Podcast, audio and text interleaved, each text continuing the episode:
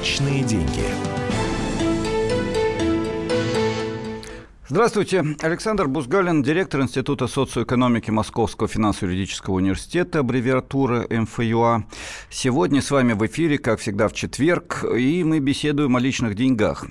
Личные деньги, ну, кажется, что это только вопрос заработной платы и цены цены, по которой мы можем купить товары в магазине, э, цены услуг и так далее и тому подобное. Но это далеко не так. Личные деньги э, очень сильно зависят от государственного бюджета.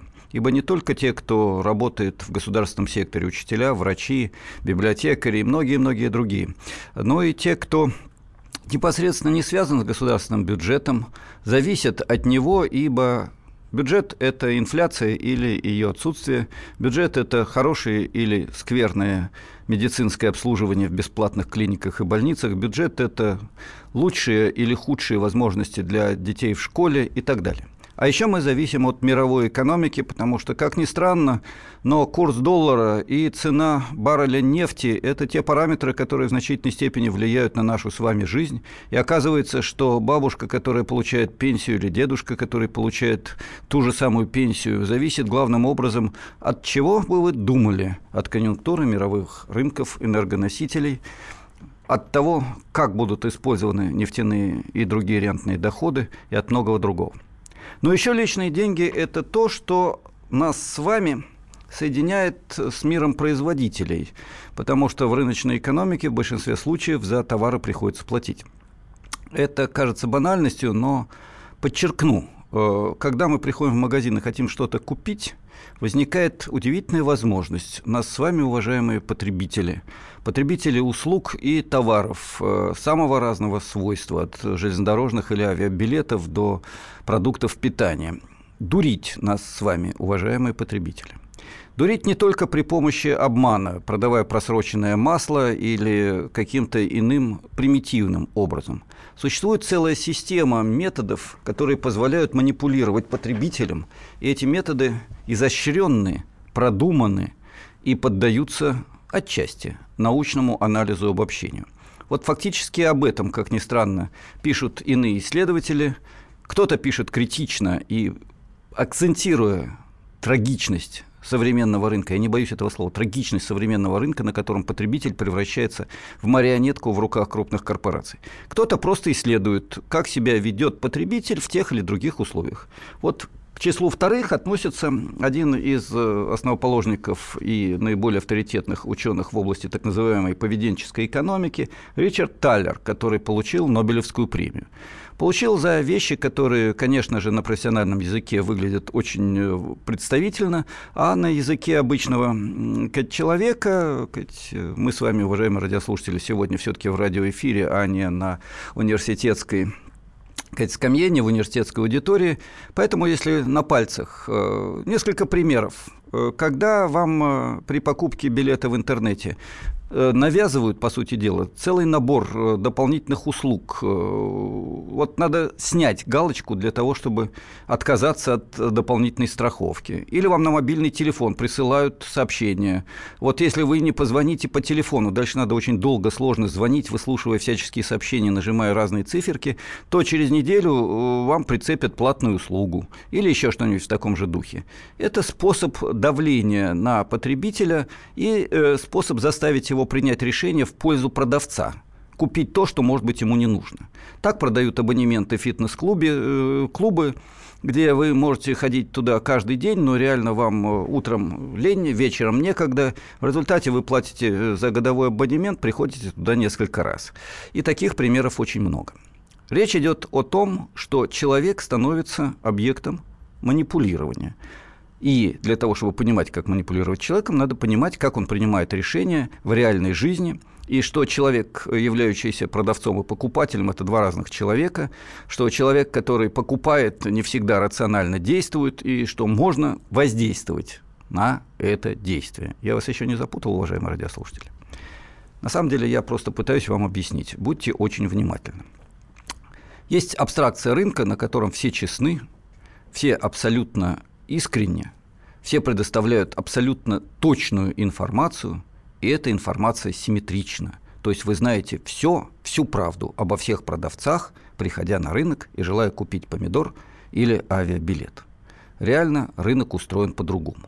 И речь идет не только о знаменитой поговорке «не обманешь, не продашь». Речь идет о том, что сегодняшний рынок контролируется крупными корпоративными сетями, которые, по сути дела, становятся манипуляторами, и от которых мы зависим в своем поведении на этом самом рынке. Я оттолкнулся сегодня от Нобелевской премии по экономике. Эту Нобелевскую премию дали не случайно, поскольку для крупного корпоративного капитала информация о том, как именно устроено поведение человека, принципиально важна. И сегодня я хочу вам адресовать, наверное, главный вопрос. Вот вы, уважаемые радиослушатели, вы чувствуете, что на рынке вами манипулируют. Вы чувствуете, что вам навязывают товар, а не дают возможность идеально свободного, простого, прямого, как хотите. В общем, независимого выбора. Как вам кажется? Знаете ли вы примеры, когда вами манипулировали? Хотите ли вы от этого избавиться? Вот это первый блок вопросов, который я хочу вам адресовать. Напомню, телефон прямого эфира 8 800 200 ровно 9702. 8 800 200 ровно 9702. Э, WhatsApp, Viber 967 200 ровно 9702. Мы ждем ваших сообщений. Ждем ваших звонков и давайте продолжим обсуждение той темы, которая, э, на мой взгляд, принципиально значима. Это тема о неравенстве продавцов и покупателей на рынке, если одними из них являются крупные корпорации, другими представители малого бизнеса или просто домохозяйства. Мы с вами, приходящие на рынок, или мы с вами в качестве собственников маленького предприятия. Или мы с вами как продавцы рабочей силы. И тогда уже мы продавцы, но нами манипулирует потребитель, покупатель. Корпорация, которая покупает наш с вами труд, нашу с вами рабочую силу. Вот об этом сегодня. Э, давайте мы проведем наш эфир – и начиная со следующих 15-10 минут э, после перерыва я буду рад э, слышать ваши звонки. Сейчас э, не могу не зафиксировать одно из сообщений. Вот хм, интересный. Какой срок дадут вору, если он украдет, допустим, 100 миллионов? Если полтора года, так чего же вы хотите? Это к вопросу о том, от чего зависит пенсия бабушки. У нас существует почти традиция в нашем эфире, с чего бы мы ни начали, переходить на проблему коррупции и того, какая власть в сегодняшней России.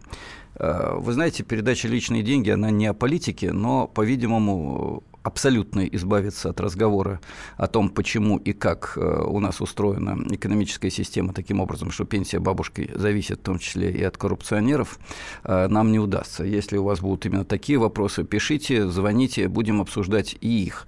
Но мне кажется, прежде всего нам надо обсудить вопрос именно рынка сегодня. Мы очень давно об этом с вами не говорили, уважаемые радиослушатели. Я позволю себе э, до перерыва только обозначить несколько моментов, э, которые, мне кажется, превращают нас в марионетки крупных корпоративных систем. Канал номер один – реклама. Что это такое? Что мы знаем о напитке Буратино, о квасе и так далее? Ну, хорошо, если мы его действительно пили – и понимаем, что это хорошо. Ну, Буратино не знаю, квас точно хорошо, особенно если он сделан качественно. Видите, сколько оговорок. А вот что мы знаем о Кока-Коле? О Кока-Коле мы знаем очень много. Я боюсь, что меня сейчас за антирекламу выгонят с радио, но тем не менее, мы знаем, что если мы выпьем этот раствор ортофосфорной кислоты, то у нас все будет тут же Кока-Кола. Помните, да?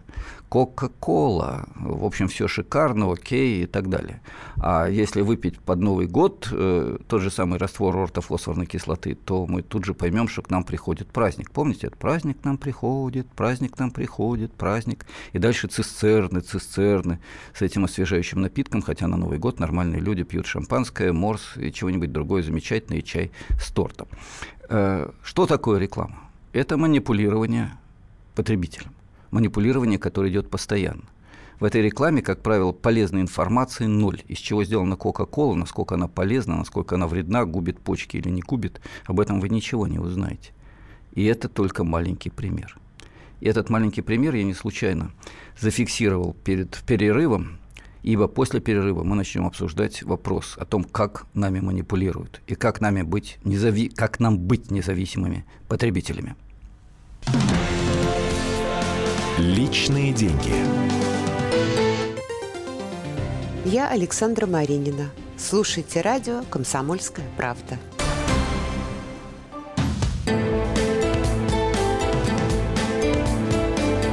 Личные деньги. Мы продолжаем наш эфир. С вами Бузгалин Александр Владимирович, директор Института социоэкономики Московского финансового юридического университета МФЮА. И сегодня мы подняли тему, которую очень давно не обсуждали. Тему о том, насколько независим человек на рынке. Когда он покупает продукцию, когда он продает свою рабочую силу корпорации, манипулирует им или он вступает в равноправные отношения конкуренции, где каждый сам за себя, и никто не сильнее другого.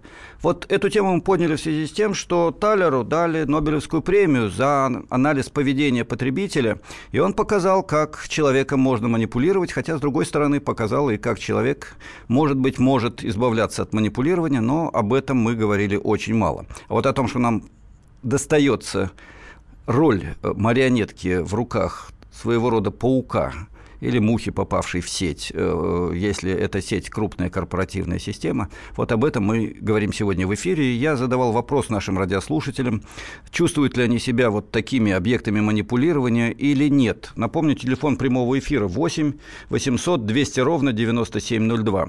Для сообщений WhatsApp и Viber 8 967 200 ровно 9702. Если я не ошибаюсь, у нас уже есть звонок. Роман, здравствуйте, вы в эфире. Да, здравствуйте. Слушаем вас, Роман. Да, вот э, по поводу вот эти центр, кредитные потребительские кооперативы. И вот что? обещают 16-17% э, годовых. Вы знаете, я не берусь сейчас конкретно сказать о конкретных институтах и о том, что они обещают. Если бы я в эфире мог говорить, вот этот кооператив хороший, а вот этот кооператив плохой, то, я думаю, было бы неправильно сказать, вести э, такой разговор. И сегодня мы не столько о кредитах, сколько о рынке товаров, услуг и рабочей силы. Э, еще один звонок. Вадим, э, здравствуйте, вы в эфире. Алло. Да, слушаем вас, Вадим. Здравствуйте. Ну, я хотел бы ответить на ваш вопрос насчет рекламы. Давайте мы скажем так, что реклама – это попытка обратить внимание а ни в коем случае не подача объективной информации о том или ином товаре или о том или ином услуге. Другое дело, что нас, к сожалению, не учат как нужно вести себя на рынке и как нужно обращаться с теми или иными инструментами рынка. Ну вот, к примеру, вы идете устраиваться на работу. Вы, естественно, себя представляете так, как вам это выгодно. Естественно, что вы какие-то негативные моменты о себе скрываете – Примерно точно так же ведет себя и противоположная сторона. Если вы тот или иной вопрос не зададите, она ни в коем случае не будет себя тоже показывать. Так, одну секундочку. Значит, стороны. вот э, не уходите из эфира. Значит, фактически вы зафиксировали ситуацию. Рынок – это всегда стремление хотя бы немножко, но обмануть. И это нормальная закономерность рынка. Вы согласны с этим или нет? Конечно. Конечно. Но только, Давайте но здесь поставим обман... восклицательный знак, уважаемые радиослушатели, да, и не будем строить иллюзии относительно того, что рынок это всегда правда, объективно, честно и так далее. Потому что у нас все время говорят, государство это бюрократизм, коррупция, обман и так далее. А рынок вроде бы как идеальное средство. Вот видите, только что мы выяснили, что рынок это всегда тоже. Хоть немножко, но обман, а может быть и немножко. Итак, э, так что же делать с рекламой-то? Может ее вообще отменить? Так я еще раз говорю, к рекламе, к рекламе нужно просто подходить трезво. Реклама – это попытка обратить ваше внимание, я имею в виду ваш этот человека, на кого она рассчитана, на тот или иной товар или на ту или иную услугу. Далее, следующий шаг этого человека. Он обратил на это внимание. Он должен сам лично об этой услуге или об этом товаре попытаться собрать информацию, как положительную, так и отрицательную. Вадим, и извините, не уже... уходите из эфира, еще одна сказать, ремарка. Вы знаете, что это напоминает? Вот э, вы приходите в некое заведение, вам вливают в глотку 100 грамм водки, после этого говорят, милый, пойди, прими антиалкогольную таблеточку, протрезвись и разберись, в чем дело. Э, реклама-то впихивается в нас э, из телевидения, отовсюду, нет? Нет. А дело в том, что понимаете, какая интересная вещь.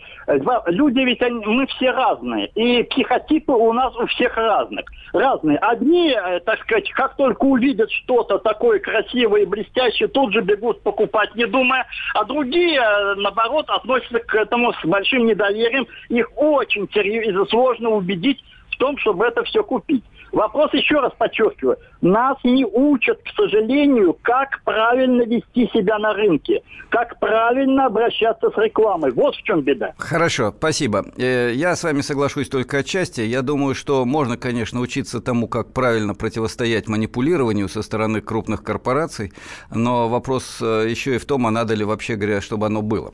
Ну, давайте не будем задавать слишком сложные философические вопросы. Мы просто оттолкнулись от того, что Нобелевскую премию по экономике в этом году дали э, Талеру, который э, написал о поведенческих э, стереотипах и о том, как ведет себя человек. От рекламы я хотел бы перейти к еще одному блоку проблем, который связан с поведением человека и который не так очевиден. Это блок проблем, который говорит, ну, блок проблем не может говорить, проблемы вопиют, я бы сказал так. А всегда ли человек мотивирован прежде всего деньгами, и только ли к э, решению о том, как покупать и продавать, надо обращаться нам, размышляя об экономике. Я хочу предложить вам э, достаточно сложную и важную тему для дальнейшего обсуждения. Вот если мы абстрагируемся от магазина и зарплаты, хотя это, конечно, очень сложно сделать, э, окажутся ли у нас какие-то другие стимулы? только ли больше денег и подешевле купить хороший товар мы хотим в нашей жизни? Или когда мы хотим э, выбрать работу, мы ориентируемся на другие ценности, не только на заработную плату? Ориентируемся ли мы на какие-то другие ценности? На содержание труда, творческий он или нет, интересен он или нет? Унижают нас на предприятии, превращая в марионетку, в ну, вот знаете, есть такая поговорка, не буду жестких слов использовать. Я начальник, ты дурак. Я хозяин, ты дурак, да? Или мы партнеры в рамках, ну, скажем, малого творческого коллектива в кооперативе, э, в университете, в школе. Или там тоже директор хозяин, а я дурак. Э, хотим ли мы работать партнерски, интересно, творчески? Или мы хотим только больше заработной платы? Вопрос номер один. Что нас мотивирует в принятии решений э, в реальной жизни, когда мы дружим, влюбляемся, женимся, разводимся, помогаем или не помогаем родителям, растим или не растим детей, особенно если эти дети уже 20-летние. А ведь у нас сегодня треть населения взрослого – это люди после 40, у которых детям фактически уже есть возможность, у детей есть возможность жить за свой счет. Вот мы ориентируемся только на деньги или на что-то еще – есть еще одна Нобелевская премия, которую уже давно получил Беккер за идею человеческого капитала, теорию человеческого капитала, конечно, не идею. И в соответствии с этой теорией человек – это носитель определенного капитала. Он оценивается, я стою 100 тысяч долларов, ты стоишь 10 тысяч долларов, а он стоит 10 миллионов, и тот, кто стоит 10 тысяч, гораздо хуже того, кто стоит 100 тысяч, а тот, кто стоит 100 тысяч, несоизмеримо хуже того, кто стоит 10 миллионов. Ну и тот, кто стоит 10 миллионов, так никто, тьфу, Ерунда по сравнению с миллиардером, естественно, долларовым. Да? А, если вы принимаете решение жениться или не жениться, сравните инвестиционный проект «Жена» с инвестиционным проектом «Жизнь без жены». Ну или, соответственно, инвестиционный проект «Муж», инвестиционный проект «Жить без мужа». Инвестиционный проект э, «Ухаживать за родителями в надежде на наследство». Инвестиционный проект «Родить детей в надежде, что они за тобой будут ухаживать, а не бросят на старости лет». Можно сравнить с инвестиционным проектом «Вложение денег в пенсионный фонд». Это не цинизм Бузгалина, я так к этому отношусь сугубо критически. Это э, Нобелевская премия по экономике за теорию человеческого капитала. Везде все надо просчитывать, Беккер. Э, можно немножко манипулировать, поскольку человек себя ведет не всегда рационально. Таллер, два Нобелевских лауреата. Вот как вы думаете, мы так должны себя вести, и так ли мы себя всегда ведем? Рационально, ориентируясь на максимизацию денег и минимизацию затрат собственных усилий, прежде всего собственного труда. Или у нас есть какие-то другие мотивы при принятии решений в экономической жизни. А экономическая жизнь – это не только магазин. Это еще и интересная или неинтересная работа. Это еще отношения друг с другом, где деньги примешиваются или не примешиваются к этим отношениям. Вот это еще один вопрос к вам, уважаемые радиослушатели. Вы в своих реальных решениях в какой мере ориентируетесь на денежные стимулы и минимизацию затрат труда, насколько вы рациональны в качестве экономического человека – а насколько вы действуете по-другому, ориентируясь на другие ценности. Вопрос довольно жесткий, я бы сказал, провокационный. Я думаю, мы, может быть, даже в последней части эфира устроим небольшое голосование. Я поставлю вопрос, э, доминируют денежные ценности или доминируют какие-то другие. У нас еще несколько есть сообщений, которые я постараюсь успеть прочитать. Рынок – это всегда борьба. Покупатель качественно побольше и дешевле, продавец втюхать побольше и дороже.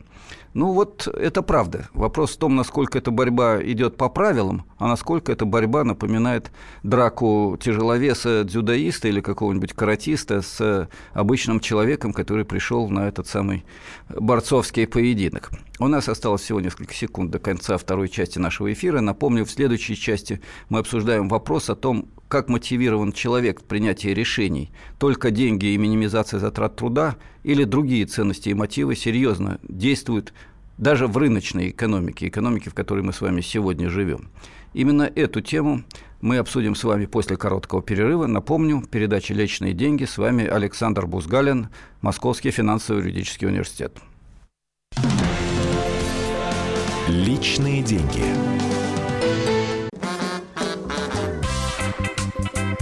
И в России. Мысли нет и денег нет. И за рубежом. Да хоть на Луне. Как же ты не дурачина, братец, если у тебя много сантиков, а ты в тюрьму попал. Деньги правят везде. О них говорили, говорят и будут говорить. По будням с 13 часов 5 минут по московскому времени в программе «Личные деньги» на радио «Комсомольская правда».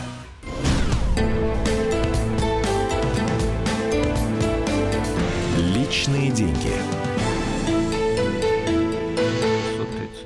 Здравствуйте, вы, вы сегодня, как всегда, э, с Александром Бузгалиным в передаче «Личные деньги».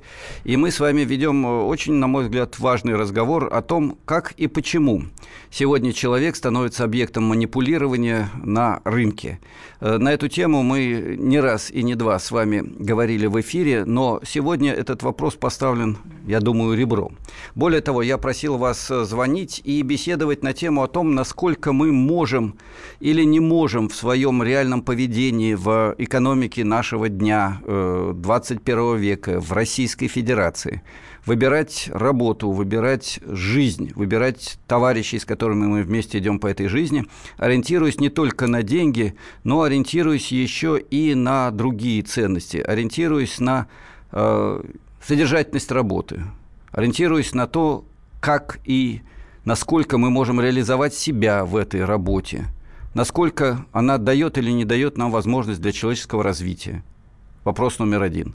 Вопрос номер два – когда мы вступаем в человеческие отношения друг с другом, самые разные. Дружба, любовь, темы, которые сегодня не принято обсуждать. Э, вот э, вопросы секса, да. Вопросы, да не буду я дальше перечислять все эти грустные мотивы. Э, грустные не потому, что физиология грустна, а грустные потому, что только об этом, и желательно в денежном выражении или в атрибутах э, шикарной э, или менее шикарной вечеринки, более или менее шикарного платья, еще чего-то в таком же духе. Насколько, вступая в человеческие отношения, мы ориентируемся на деньги, насколько нет – Вопросы кажутся риторическими, но вопросы не случайные. Это вопросы о том, э, насколько вы реально включены в рынок и подчинены этому рынку. Насколько каждый из нас с вами, в том числе и я, э, ведущий эту передачу, профессор, э, директор Института социоэкономики Московского финансово-юридического университета Александр Бузгалин, подчинен рыночной системе. Э, я думаю, что мы можем э, провести голосование. Э, вот есть два телефона. Если вы считаете, что только денежные стимулы сегодня давляют над человеком, 637 65 19. 637 65 19 – это телефон, который скажет, рыночные ценности абсолютно давляют над человеком сегодня. Телефон, который говорит, что нет, точнее, позвонив, по которому вы скажете, что нет – не только рыночные ценности давляют сегодня над человеком, и значимую роль играют другие мотивы и другие э, стимулы для принятия решений в сегодняшней экономике. 637 65 18. Ну, код, естественно, 495. Давайте мы попробуем запустить голосование сейчас с помощью нашего звукооператора. У нас получается что-то, я надеюсь, да? Ну вот может быть и получится. И пока мы запускаем голосование, э, давайте еще раз напомним телефон прямого эфира 8 800 200 ровно 9702. 8 800 200 ровно 9702 – это телефон прямого эфира. И э, ваши комментарии для меня будут э, очень значимы. Я думаю, они будут значимы и для наших радиослушателей. Мы думаем о том, насколько реально сегодня человек подчинен рынку, денежной мотивации – и всему, что с этим связано. Напоминаю, 637-65-19 э, рынок и только рынок, 637, 65, 18. Нет, есть еще и другие мотивы и ценности в человеческой жизни. Код Москвы 495. Э, голосуйте, э, у нас уже есть звонок очередной, да, Елена в эфире. Здравствуйте, мы вас очень внимательно слушаем. Добрый день. А, я бы хотела бы сказать, что манипуляция – это юридический термин, а по факту вообще происходит лишение прав человека и ну, в прямом смысле грабеж просто. А и почему? Собственников, потому, потому что потому что я не могу написать заявление от своего имени. Мне дают форму, которая совершенно, я имею в виду государственные органы. То же самое происходит на рынке.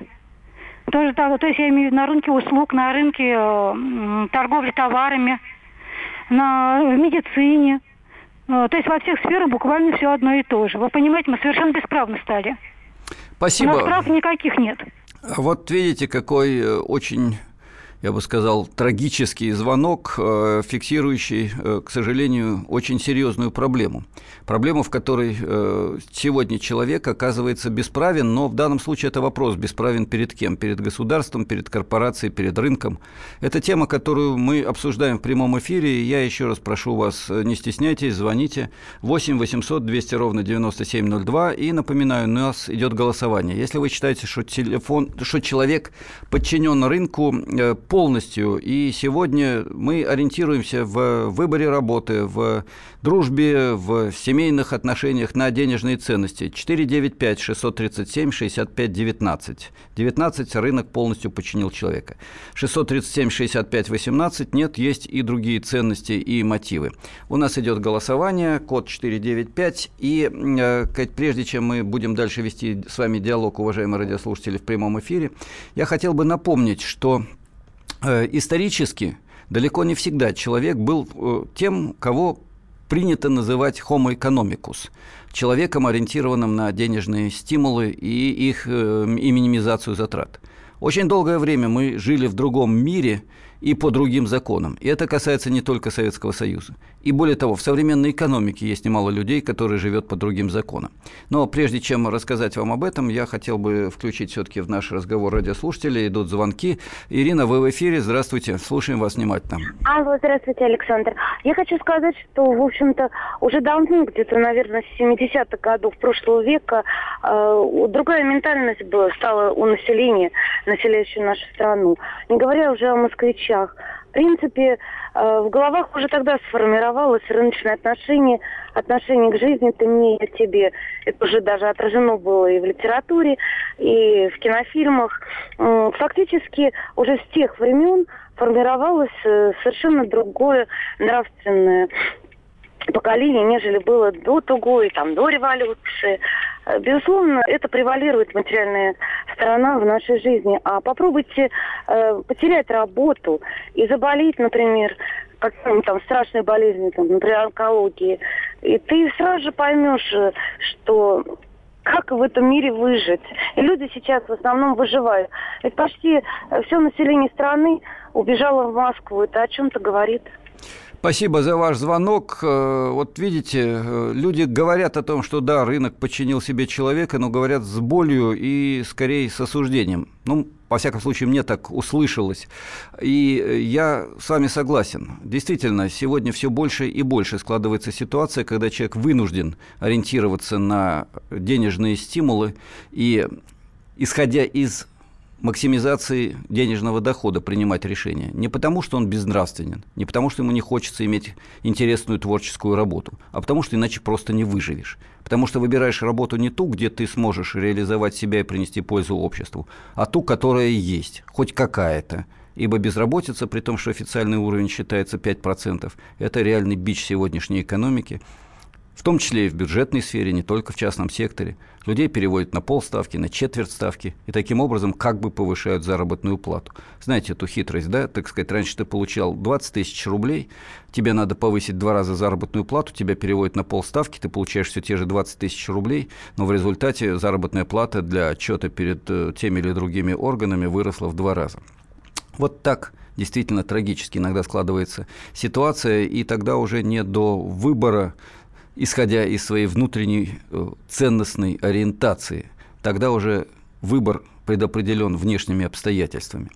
Мы обсуждаем вопрос, насколько человек сегодня подчинен рынку. В первой части эфира мы говорили о том, что рынок – это не просто равноправные отношения, где каждый сам за себя и каждый равен в торговой сделке, а это ситуация, где крупные корпорации манипулируют э, людьми. Манипулируют людьми, когда они покупатели продукции этой корпорации при помощи рекламы, манипулируют людьми, когда они работники и зависят от этой корпорации.